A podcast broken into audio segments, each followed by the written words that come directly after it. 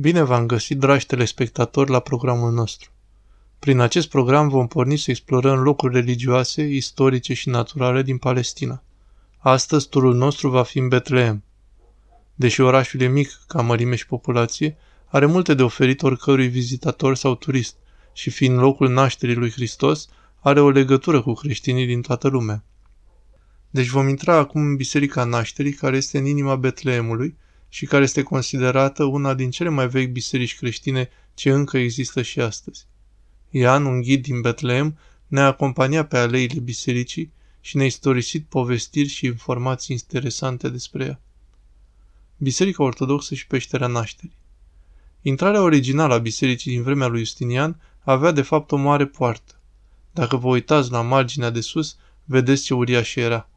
Dar în secolul XII, cruciații, în vremea cruciadelor, au coborât-o puțin și au făcut acea arcadă. Apoi, în secolul XV, în perioada otomană, au coborât-o și mai mult, cum vedeți, făcând o intrare foarte mică și strâmtă. Aceasta pentru că voiau să protejeze monumentul, împiedicând atacatorii ce veneau călare și intrau în biserică. Intrau chiar și cu căruțele, așa încât au micșorat intrarea pentru a proteja locașul sfânt. Toți oamenii din această parte stau la coadă pentru a coborâ în peșteră. Există o intrare acolo la peșterea nașterii lui Isus și este o ieșire în partea opusă. În fața noastră este Biserica Ortodoxă Greacă și chiar sub ea este peștera în care s-a născut Isus. Oamenii așteaptă să coboare, să viziteze și apoi să iasă pe cealaltă parte. Coloanele sunt făcute din piatră din Betleem și este o piatră foarte unică.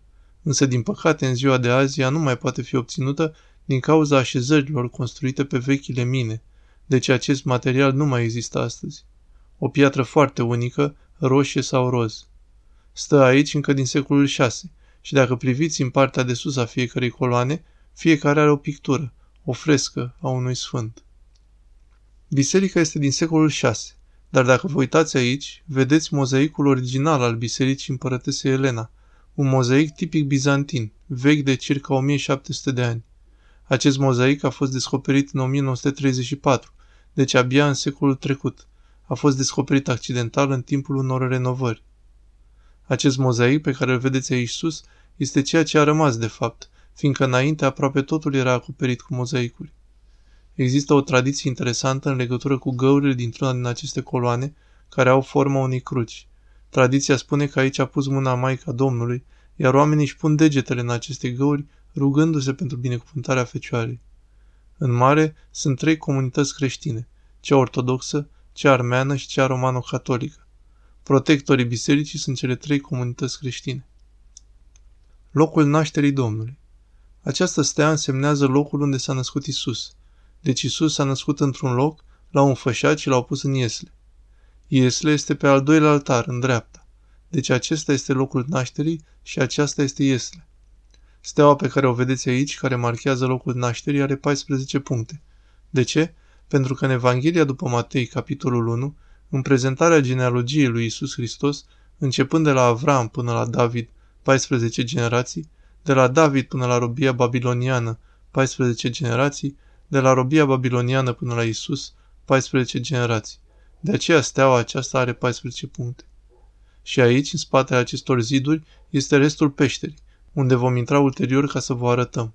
Nu doar aici este locul nașterii, ci și pe partea cealaltă. Biserica Romano-Catolică.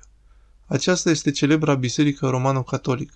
Este cu adevărat faimoasă în toată lumea, în principal datorită slujbei ce se ține la miezul nopții pe 24 decembrie. Slujba se ține aici și este transmisă în toată lumea exact din acest loc. Această biserică, comparativ cu cealaltă parte, este mult mai nouă, circa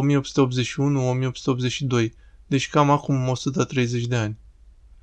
Istoria peșterii după ce am trecut prin marea și fantastica clădire a Bisericii Nașterii, intrăm în peștera unde s-a născut Isus. Întâi vizităm partea cea mai adâncă a peșterii unde am văzut steaua ce marchează locul nașterii lui Isus. După ce ne-am plimbat prin această parte a peșterii, am mers în partea cealaltă și Ioan ne-a spus povestea nașterii lui Isus. Deci în acea vreme, oamenii erau săraci și trăiau în peșteri, unde își creșteau și animalele. Și obișnuiau să împartă peștera în două – partea cea mai adâncă unde țineau animalele și partea cea mai din față unde trăiau și dormeau deoarece este mai aproape de aerul proaspăt. Cu timpul oamenii s-au mutat deasupra, unde și-au construit camere și au păstrat peșterile pentru animale. Deci când Fecioara Maria a vrut să nască, nu erau locuri în camere, așa încât a trebuit să coboare în peșteră pentru a naște. Fericitul Ieronim Partea aceea nu are legătură cu peștera originală, cum v-am spus. Aceasta este intrarea și aici probabil era curtea din față. Dar acum vedeți, este o sală ce aparține fericitului Ieronim.